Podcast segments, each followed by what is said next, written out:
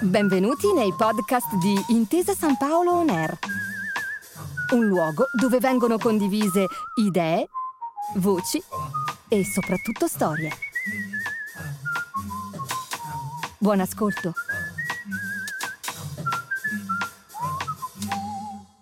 Esattamente vent'anni fa usciva lo spot di una famosa catena di negozi di elettronica, in cui il poeta romagnolo Tonino Guerra rincuorava al telefono un suo amico così. Gianni, l'ottimismo è il profumo della vita. Era il 2003, la Russia di Vladimir Putin aveva invaso militarmente un paese dell'est Europa, la Cecenia. Lula era presidente del Brasile e l'estate fu la più calda mai registrata. Vent'anni dopo i carri armati russi hanno invaso un altro paese dell'est Europa, l'Ucraina. Lula è ancora il presidente del Brasile, con qualche sosta in carcere in mezzo, e ogni estate si preannuncia la più calda di sempre a causa del cambiamento climatico. Malgrado l'aumento dell'inflazione, la scarsità di materie prime e le tensioni geopolitiche, molti riescono a restare ottimisti.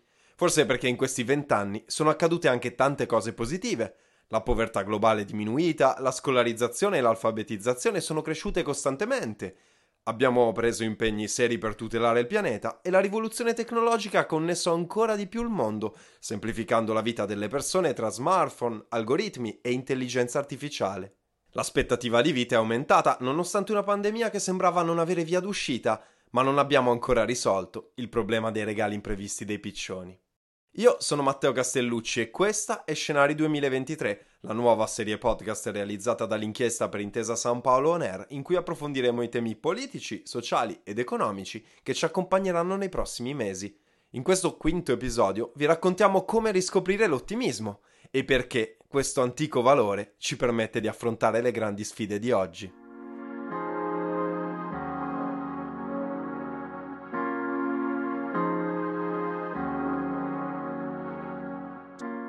Il futuro ci sembrerà meno fosco se lo guarderemo come se fosse lo scarabocchio di un bambino. È il titolo del contributo sul magazine di l'inchiesta in collaborazione con il New York Times di Esther Daflo e Abhijit Banerjee, che insieme hanno vinto il premio Nobel per l'economia nel 2019.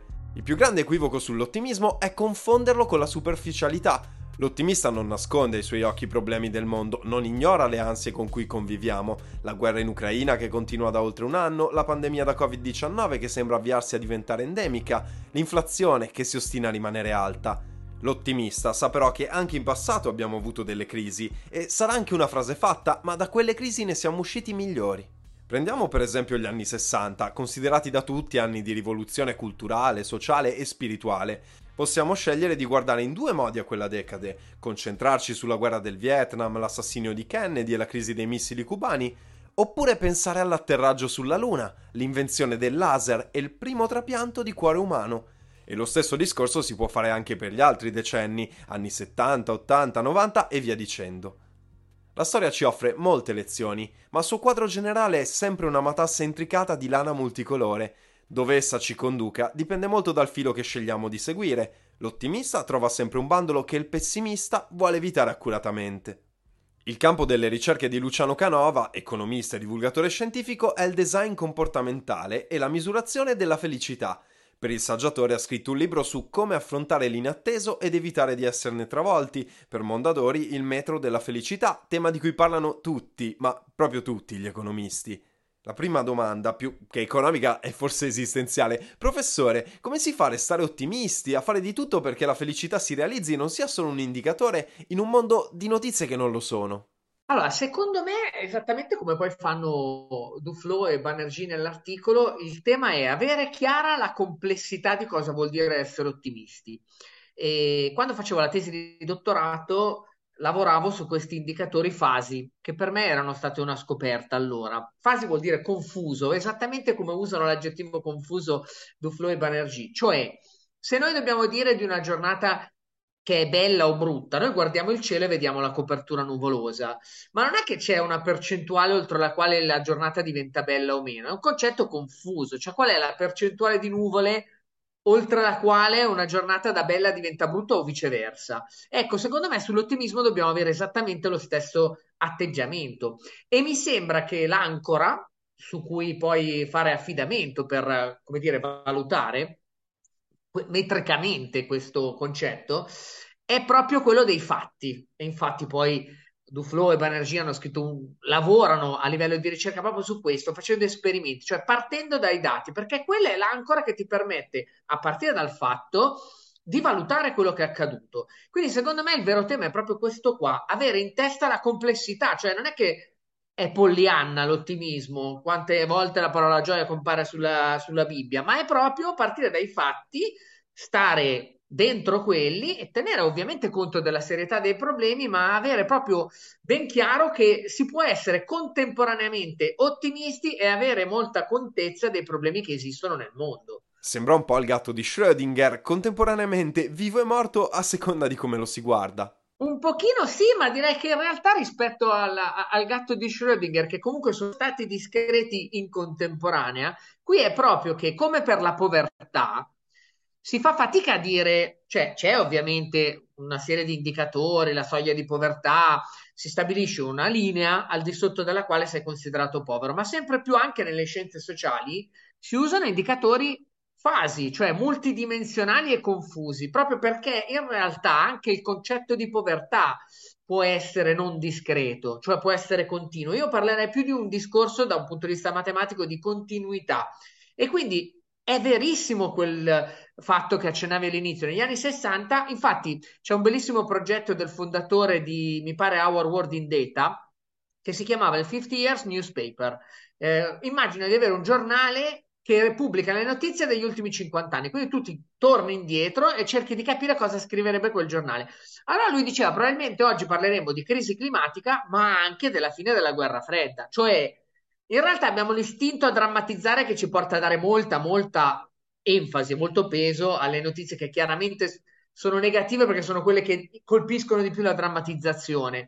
Allo stesso tempo non leggeremo sul giornale che le persone eh, smettono di fumare oppure che muoiono di, perché fumano tante sigarette, perché quello è diventato un fatto molto, molto, come dire, normale, eh, paradossalmente. E quindi da questo punto di vista il grande tema è avere una prospettiva che contemporaneamente tenga conto di quello che accade e allo stesso tempo di lungo periodo e quindi per esempio ci consenta di vedere che nel passato effettivamente noi a livello di trend possiamo vedere che le persone in condizioni di povertà estrema continuano a ridursi. Adesso vabbè, Covid in realtà ha invertito il trend, eh, quindi adesso possiamo allarmarci di questo trend negli ultimi anni, ma quello che possiamo osservare è che questo trend è stato costantemente in diminuzione e probabilmente tornerà a esserlo adesso che siamo in una fase, diciamo così, di rimbalzo dell'economia. Quindi il tema delle, dell'ottimismo, secondo me, si sposa e si collega molto a quello della complessità, che è parola che va tanto di moda, ma che alla fine è questo.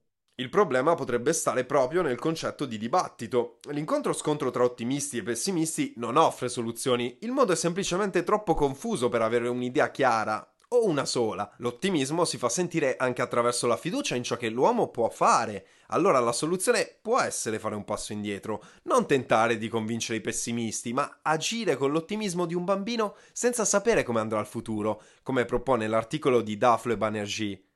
Eh, spesso sugli economisti abbiamo idee romanzate sul fatto che la professione consista nel fare previsioni sbagliate e poi spiegare perché erano sbagliate. Oltre a questo stereotipo da pop culture, come ci si difende anche sul versante, diciamo, accademico da questa tendenza a drammatizzare che forse è un po' comune a entrambi i rami?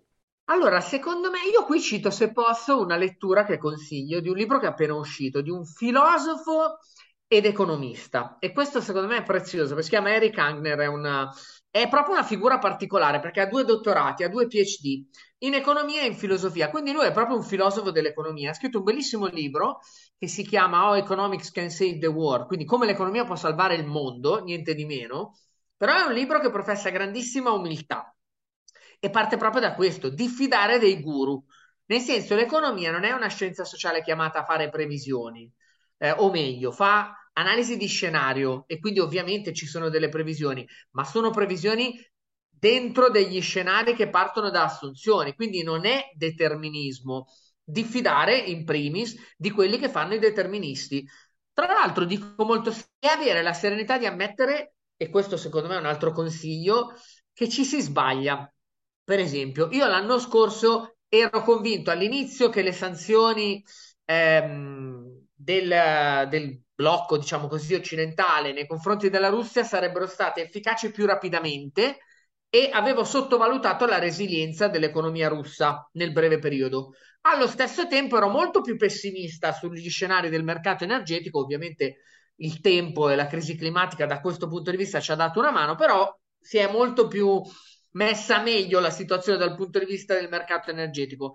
Allora, forse qui il grande tema è quello che Philip Tetlock, che è un economista che studia proprio questo tema, è quello dei super forecaster. È un nome un po' da eh, supereroi, ma chi sono i super forecaster? Sono le persone più brave non tanto a prevedere il futuro, si chiamano super forecaster, ma ad affrontare il futuro. Sono quelle più capaci di prendere l'evidenza e quindi di dire mi sono sbagliato, se si sono sbagliate, e cambiare, che non vuol dire tra l'altro cambiare orizzonte nelle attese, ma avere la serenità in primis di non essere monopolisti della verità.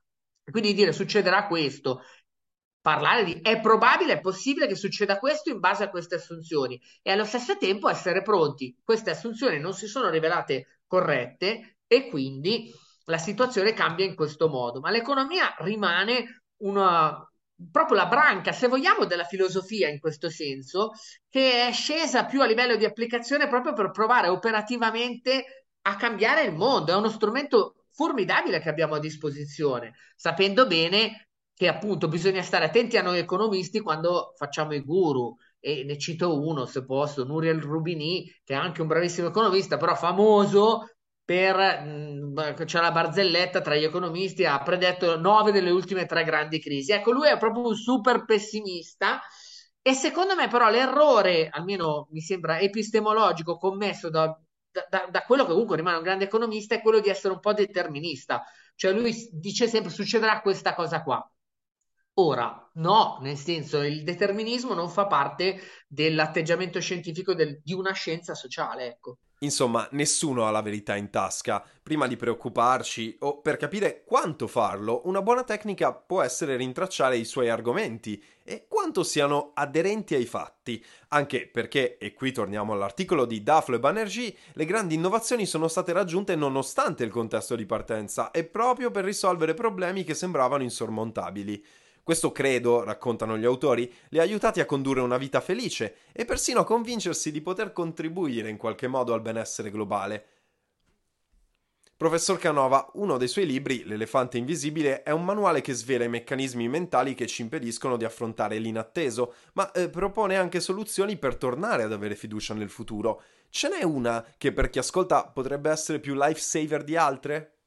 Ma allora, io penso che il linguaggio e le parole che usiamo siano sempre utili. Quindi, eh, banalmente, cito uno dei problemi che stiamo vivendo, quello della crisi climatica, su cui secondo me davvero si può lavorare meglio su questo fronte, perché tutta la comunicazione anche scientifica è concentrata sulle minacce e anche l'attivismo, se pensiamo ai giovani che poi eh, imbrattano le opere d'arte, eh, puntano su una comunicazione negativa, che per carità ovviamente porta all'evidenza la serietà del problema e la severità del problema, ma allo stesso tempo, come dire, paralizza o può paralizzare la decisione, la scelta proprio perché e si parla di ecoansia, ma banalmente proprio di inerzia comportamentale legata al fatto che sentiamo che un problema è troppo grande e ci viene incorniciato solo come minaccia qualcosa da cui difendersi, mentre dovremmo e dobbiamo puntare, e l'ultimo rapporto dell'IPCC comincia a farlo, sugli strumenti che abbiamo a disposizione. Benissimo, c'è un problema.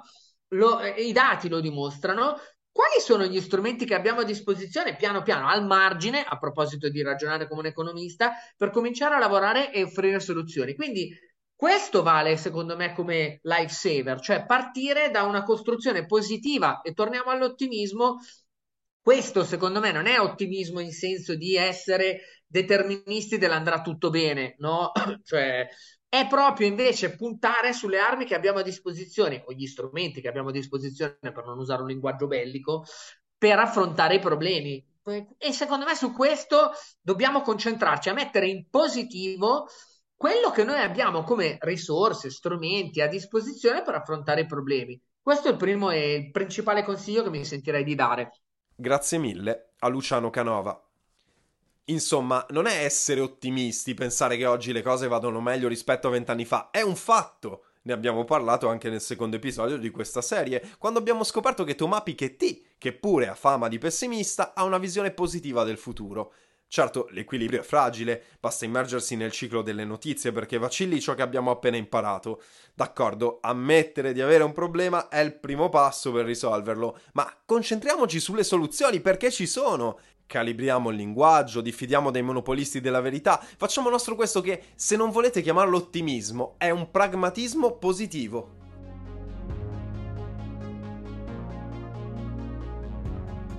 Scenari 2023 è un podcast condotto da Matteo Castellucci, scritto con Andrea Fioravanti e Alessandro Cappelli, realizzato per Intesa San Paolo On Air a partire dal magazine Scenari 2023 di L'Inchiesta in collaborazione con il New York Times.